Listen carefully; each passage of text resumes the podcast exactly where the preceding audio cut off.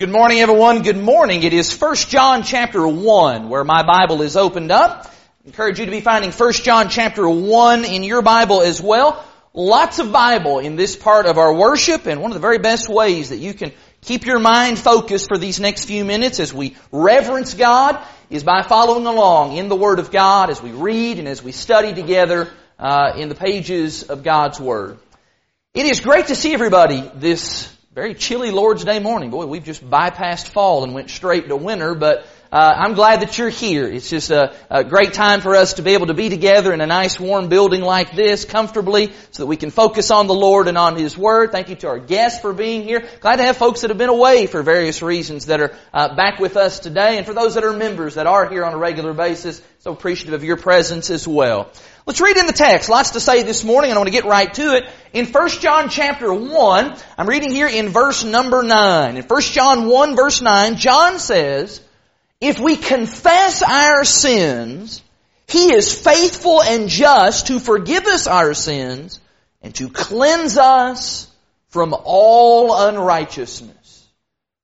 If you were to ask the average person, hey, what kind of image comes to your mind Whenever you hear that term, confess our sins, what do you think of? There's a pretty good chance that the average person is going to tell you, well, I think of something like this. I hear the term confess our sins and I think of the confessional booth.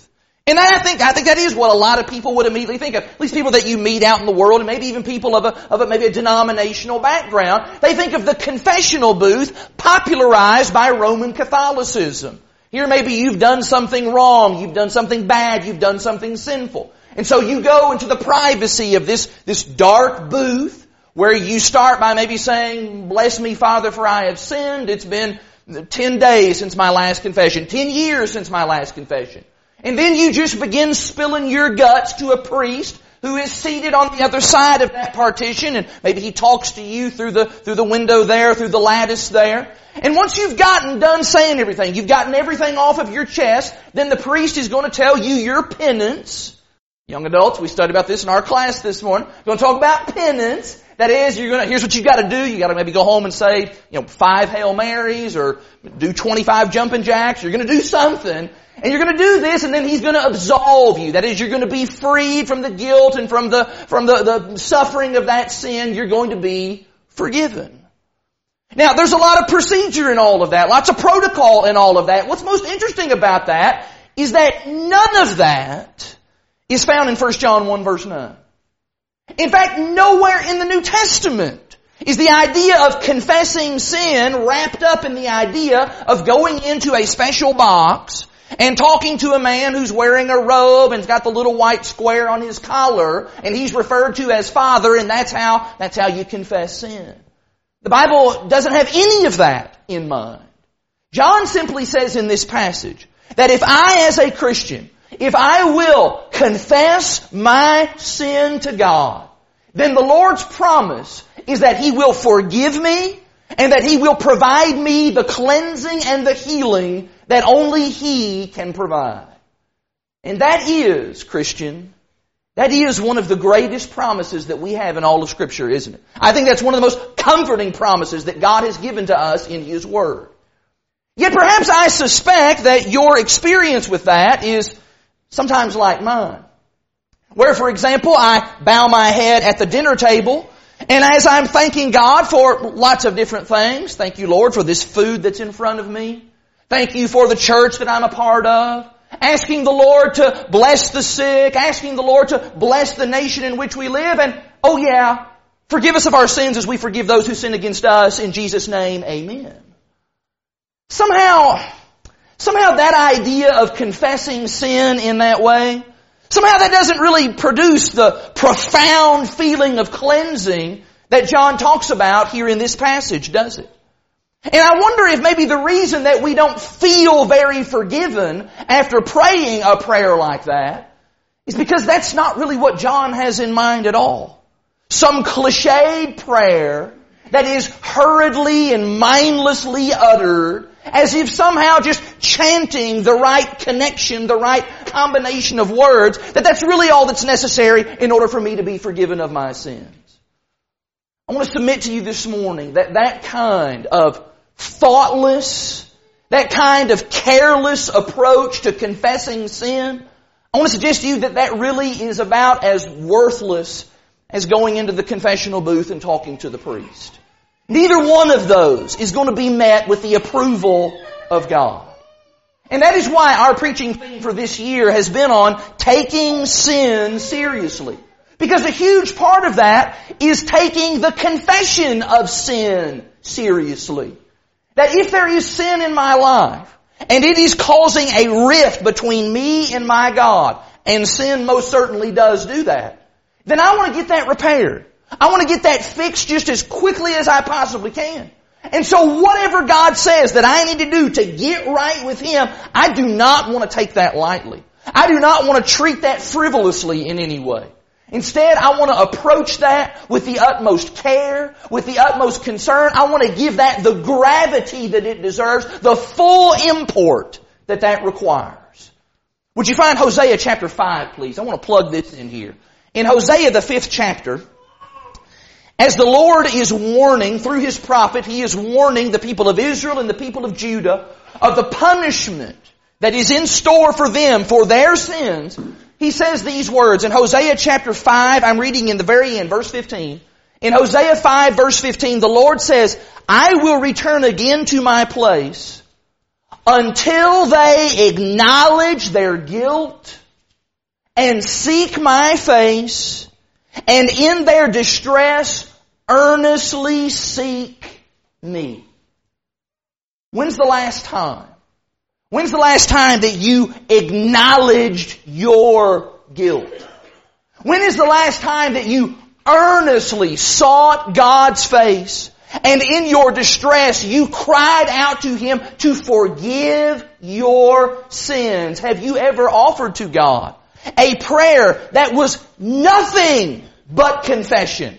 Because that was the only thing on your mind. That was the most important and pressing need of the moment. I need to simply confess my sin to God. This morning, our goal for the next few minutes is to learn how to talk to God about sin. And I want to help us to do that not in a congregational kind of setting, even though our brother Luke did a wonderful job of leading us in a very thoughtful prayer of that nature a few moments ago. What I'm talking about this morning is how do I talk to God about my sin, personally, individually, so that I can know the forgiveness and the cleansing and the healing that He has promised in His Word. It seems to me that in order for us to do that, we're going to need some motivation here. And the place that I'd like for us to get that motivation from is in the book of Psalms. Would you find the book of Psalms, please, and in Psalm 32 in particular? In Psalm 32, there we learn what exactly happens whenever we try to resist the confession of sin. David writes this psalm and he is writing it out of his own experiences.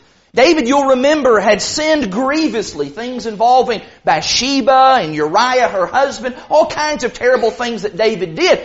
And for at least nine months, David refused to acknowledge the guilt of his sins. Well, what happens when you do that? What happens when you try to hide your sins? What happens when you try to just kind of keep all that bottled inside? What happens when you try to pretend like that didn't really happen? What happens when you just hope that it'll just kind of go away on its own? David, how'd that work out for you? Psalm 32, look at verse 3. For when I kept silent, my bones wasted away through my groaning all the day long. For day and night your hand was heavy upon me. My strength was dried up as by the heat of summer. Unconfessed sin, David is telling us, unconfessed sin takes a toll on the sinner. Can I draw your attention to some of the expressions that David uses there in this passage? First of all, in verse 3, he says, my bones wasted away. I think that probably speaks to some of the physical pain that we bring upon ourselves when we don't confess our sins. Have you ever experienced that before? There have been times in my life when I can think of when I know I was keeping sin bottled inside and it literally made me sick to my stomach. That's the kind of thing that can happen when we allow sin to go unconfessed. And then there's that next expression there, my groaning all the day long. I think that speaks to the inner turmoil that just eats and gnaws away at us. The anxiety and the worry that I could be found out. That would include as well the fear that, well, what happens if I die and I don't do anything about this? What if the Lord returns and I'm not prepared? What if I'm lost forever? And that would mean as well the stress. The stress of trying to keep up the facade and the charade of my own hypocrisy. And then look at verse 4. Look at the expression there. He says, God, your hand was heavy upon me. I believe that's probably a reference to the chastening of the Lord. How God will allow or how God will cause suffering to enter into my life in order to get my attention. In order to chasten me and awaken me to my situation. That if I'm not going to deal with sin in my life, God most certainly will.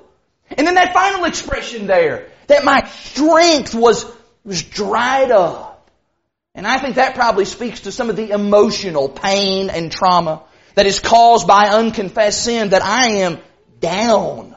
I am depressed. My vitality, it's been sapped away from me. Life feels empty. Life is joyless.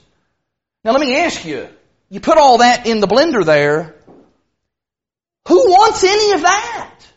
Who wants that? Who here wants the physical and the emotional and the mental distress of packing around unconfessed sin?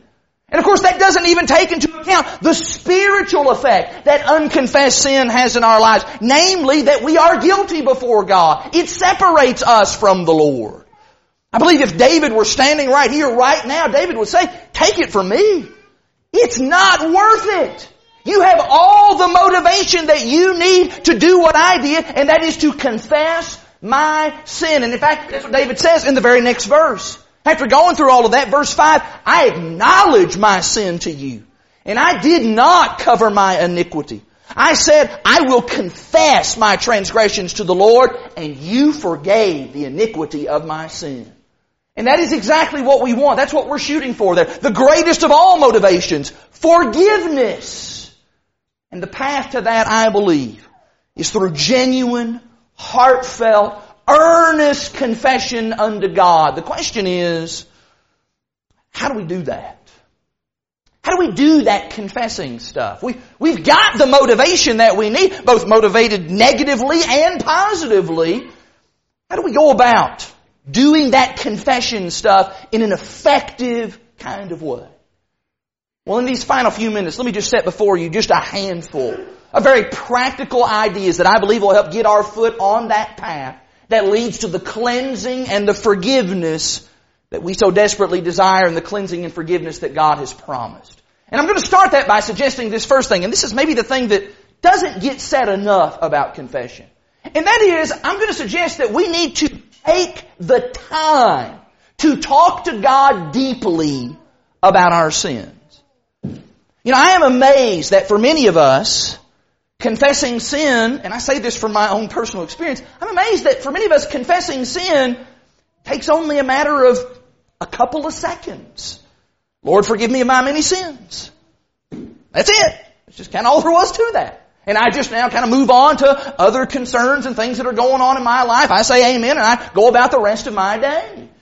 Now, I want to say here, there certainly is a place and there certainly is a time for direct and concise statements of guilt and confession before God. I'm looking for Luke chapter 18. In Luke chapter 18, for example, it is Jesus who actually gives us this example of this very thing. This is the parable of the Pharisee and the tax collector. And if you remember, it is the Pharisee who is the one who prays this big, long, self-congratulatory prayer. But it is the tax collector, on the other hand, Luke 18 verse 13, we're told in Luke 18 verse 13 that the tax collector, standing far off, would not even lift up his eyes to heaven, but he beat his breast saying, God be merciful to me a sinner. Now, that's a pretty short prayer, isn't it? That's a pretty short prayer of confession. And in fact, the very next verse goes on, Jesus goes on to say that it is the tax collector, and by his prayer and his acknowledgement, he's the one who goes to his house justified. And so please don't think that I'm standing up here and saying that God does not accept short or general prayers of confession. Yet even as I say that, would you look carefully again at this man's confession in verse 13? This guy did not sandwich his confession of sin between 15 other prayer requests. Nor does this look like to me something that took only two and a half seconds. This is a man who has taken the time to come all the way to the temple to pray, verse 10 says. He has thought deeply about his sins and about himself. He is beating upon his chest, verse 13 says. His head is bowed, prostrated before the Lord. And so when this guy says, God be merciful to me a sinner, yeah, that's a pretty short prayer, but I don't think there's anything quick or hurried about that. In fact, I would say that this idea of taking time in confession, I would actually suggest to you that that's actually a consistent pattern that we find in scripture. Look, for example, in the Old Testament in Nehemiah chapter 1. In Nehemiah chapter 1, the Old Testament is actually one of the best places that we can go to see living, breathing examples of this kind of confession. In Nehemiah chapter 1, Nehemiah learns of the state of God's people and what's going on with them. And so he prays this prayer for himself and for all of Israel. He says in Nehemiah chapter 1 verse 5, I said, O Lord, God of heaven, the great and awesome God who keeps covenant and steadfast love with those who love Him and keep His commandments. Let your ear be attentive and your eyes open to hear the prayer of your servant that I now pray before you, notice this, day and night I pray this before you day and night for the people of Israel, your servants, confessing the sins of the people of Israel which we have sinned against you, even I and my father's house have sinned. Nehemiah says, day and night I pray these words of confession. Turn back maybe just a page or two to the book of Ezra in Ezra chapter 9. In Ezra 9, I think this was maybe discussed in the adult Bible class this morning in one of what I deem to be one of the greatest prayers of confession in all of the Bible, Ezra learns of the sins of God's people. And notice what's said there in Ezra chapter 9 and in verse 3. Ezra says, As soon as I heard this, I tore my garment and my cloak. I pulled the hair from my head and beard and I sat appalled. Verse 4, Then all who trembled at the words of the God of Israel because of the faithlessness of the returned exile, they gathered around me while I sat appalled until the evening sacrifice. All day long, Ezra says. I just sat there in utter shame over what we have done. And then what follows is this amazing prayer. Verse 6. Oh my God. Oh my God, I am ashamed and blush to lift my face to you, my God. For our iniquities have risen higher than our heads, and our guilt has mounted up to the heavens. From the days of our fathers to this day, we have been in great guilt. And for our iniquities, we, our kings and our priests, have been given into the hand of the kings of the lands, to the sword, to captivity, to plundering, and to utter shame, as it is today. There's nothing quick here. There's nothing formulaic about this confession of sin. And I wonder how many of us have done what Ezra did here where we suspend all other prayer requests. We stop everything that we are doing and we just sit. We sit in shame before the Lord all day long until finally we do cry out to God and we confess, God, my sins are higher than my head. My sins, my guilt, it is reached up to the heavens, Lord. In Ezra 9, in Nehemiah 1, in Psalm 32, in Daniel 9 that we'll look at in just a moment. We see people who take sin seriously. And they realize that sin cannot be dealt with in some kind of trifling sort of way. You don't deal with sin the way that sometimes I think we kind of do, like, like how we order fast food at McDonald's.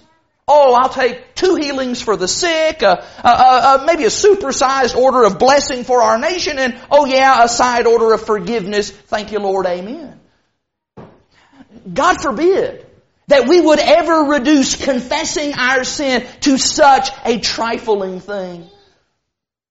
Years ago, brother in Christ confided in me that he was fighting a battle with recurring sexual sin. And he told me that part of the reason that he continued to lapse right back into the same bad habits and the same wicked practices was because he would commit the sin and then he would just, just bow his head, he would pray, Lord, I'm sorry, forgive me of that. And then he'd just go right about his day again. Until eventually he found himself right back in that same sin yet again. And I'll never forget his words about that as he explained all that to me. He said, Josh, the problem is, problem is it's just, it's just too easy. It's just too easy. You sin, and you say, I'm sorry, and then you just move on. It's too easy.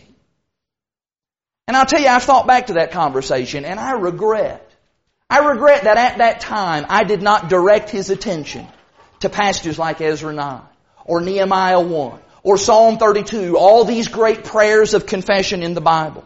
Because these passages show us that there's nothing easy about this. These examples show us that when we are in sin, especially when we are in recurring sin, that what we need to do is we need to seek God earnestly and fervently. That is the pattern in scripture, to take time, take real time to talk about it fervently to the Lord. And as we're doing that, secondly, what we want to do is we want to spend some time talking to God about Him. You might be surprised to hear that because usually whenever we think about confession, what are we thinking about? We're thinking about me. Thinking about what I have done.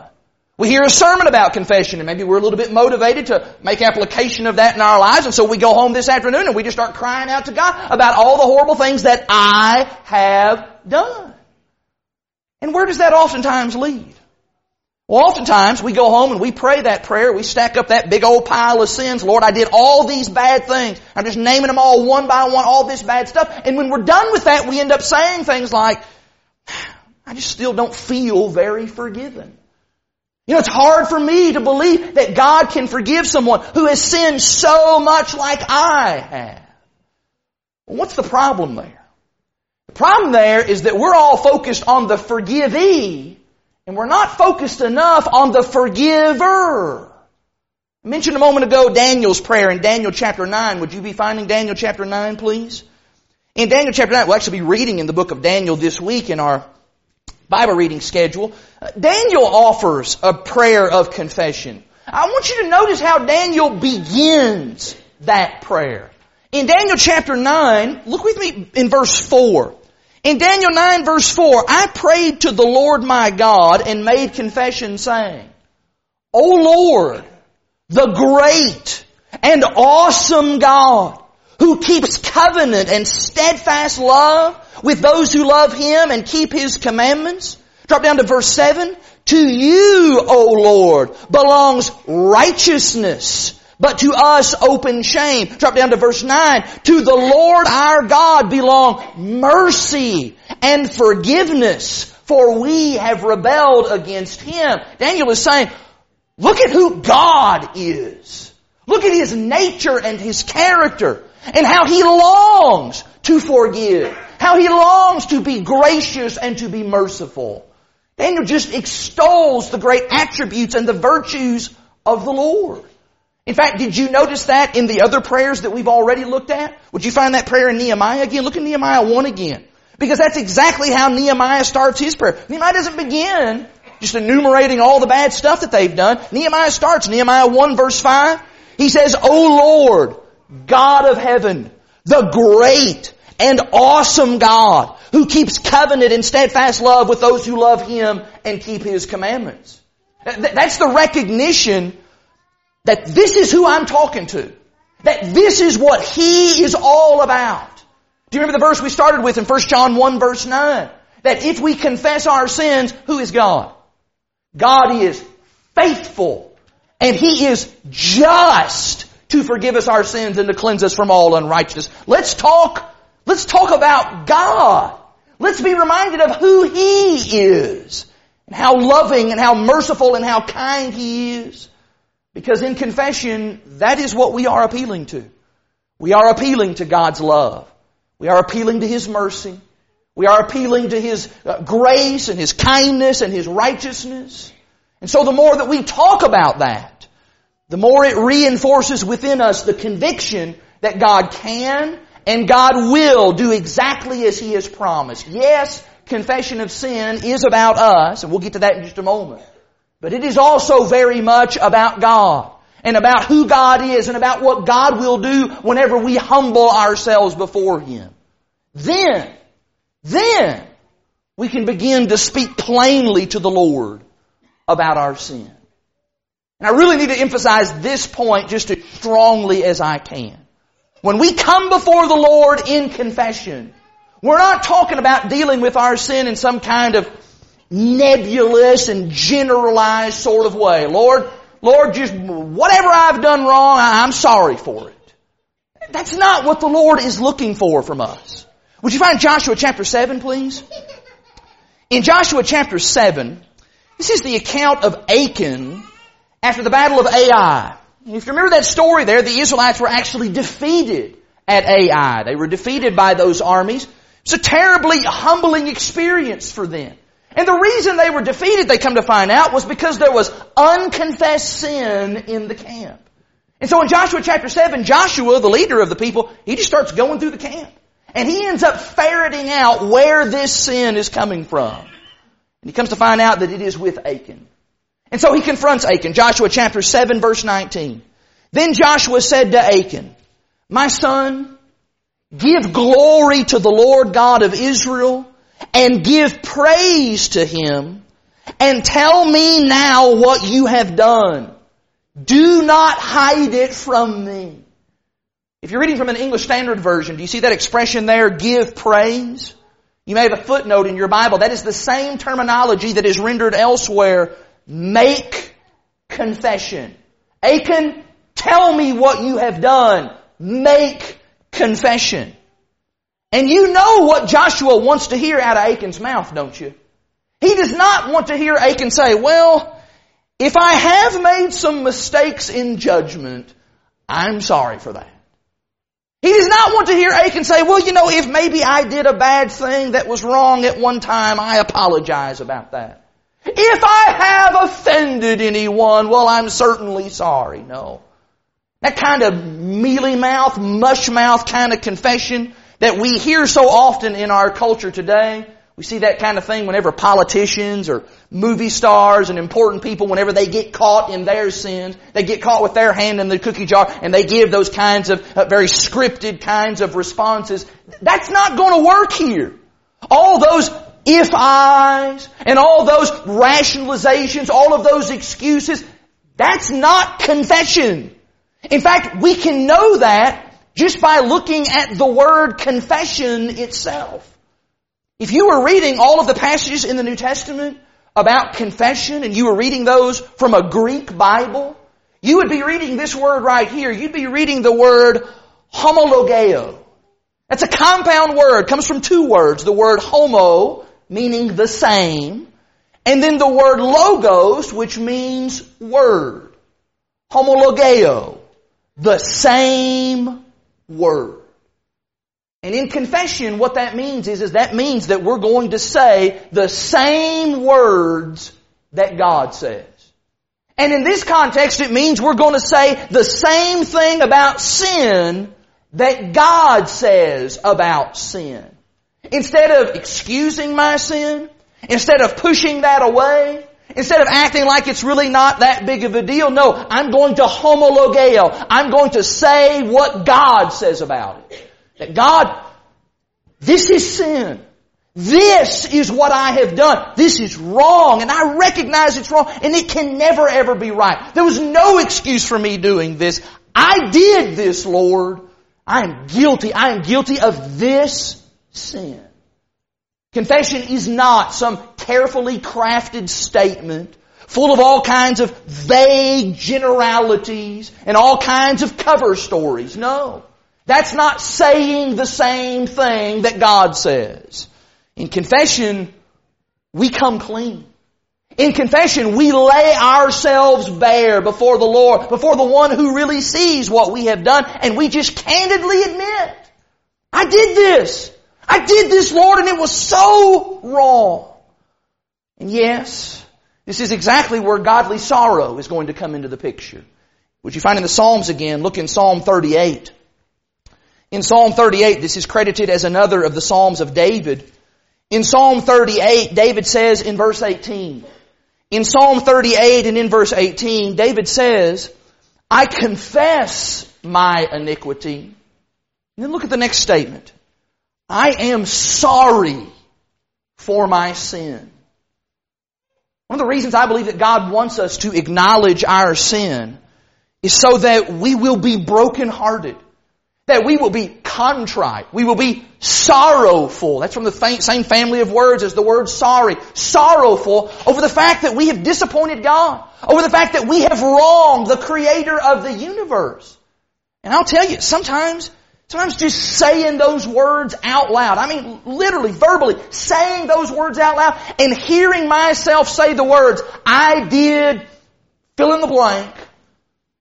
In many ways, that painful acknowledgement, hearing that from my own lips, that is extremely humbling. And it causes me to just throw myself even harder at the mercy and at the feet of God. And when I do that, then I can I can ask God for His forgiveness. If you're still here in the Psalms, would you turn over to, to the 51st Psalm? In Psalm 51, really had to restrain how much I use Psalm 51 in this sermon because Brother Seth did a wonderful lesson just a few months ago about the 51st Psalm, but I do want to lean upon it right now because it is a powerful confession and it is a powerful request that David makes. Look at the request that David makes, Psalm 51 verse 1. This again is related to the sins that David had committed with Bathsheba. Psalm 51 verse 1.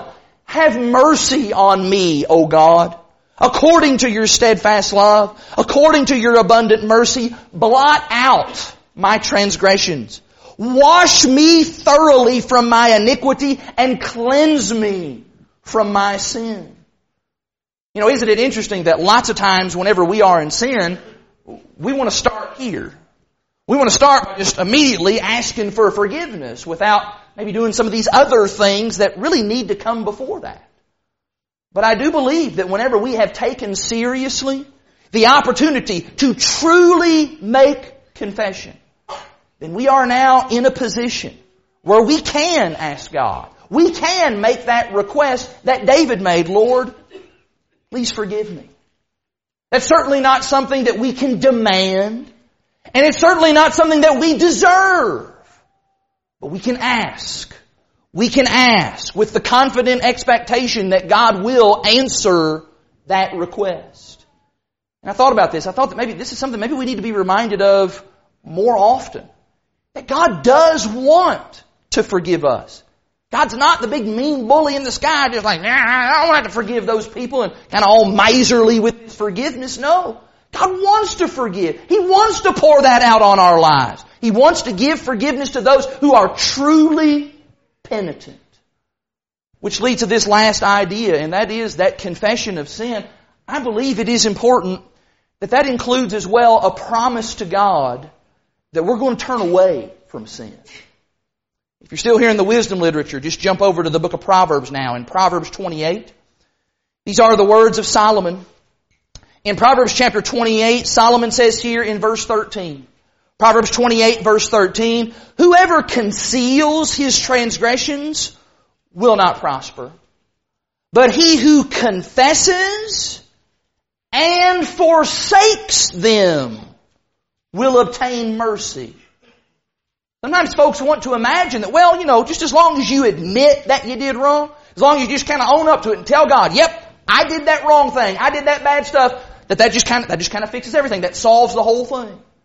Well, I want to tell you, admitting our sin, that is a great beginning, but it's exactly that. It's a, it's a beginning. There must then be a determination on our part to root that sin out to get it out of our lives, to forsake that sin. Did you notice in the passage, he who confesses and forsakes will obtain mercy. And so part of that prayer of confession is that we would ask God for renewed strength so that we can overcome, so that we can move past, so that we would not fall back into those same sins. Lord, help me to forsake this wicked evil doing in my life so that I can serve you and serve you with a clear conscience going forward. Lord, help me to repent. And help me to make that repentance stick.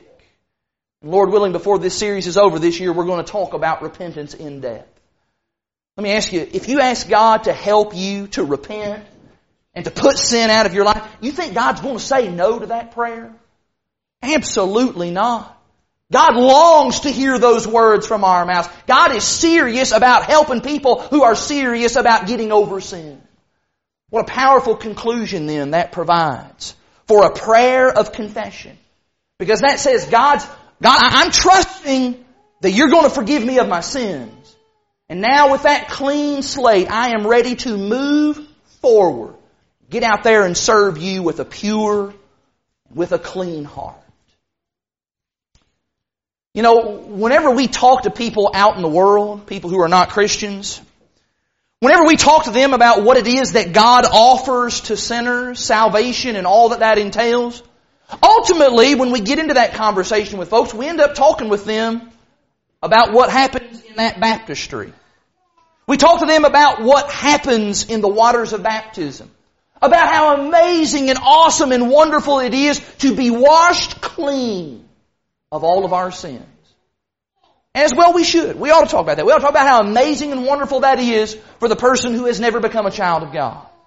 But let's not forget that whenever we're talking with each other, when we're talking with our brothers and sisters in Christ, then we need to remind each other that we, we can revisit those same wonderful feelings of cleansing and healing. We can experience that all once again whenever we humble ourselves bow our knees and bow our hearts before the Lord and earnestly seek His face in confession. What a privilege it is that we can speak directly to the very one whom we have sinned against. And that is who our sins are really against. They're against God. And to know that He's not going to just strike us down immediately. That He's not going to turn Himself away from us.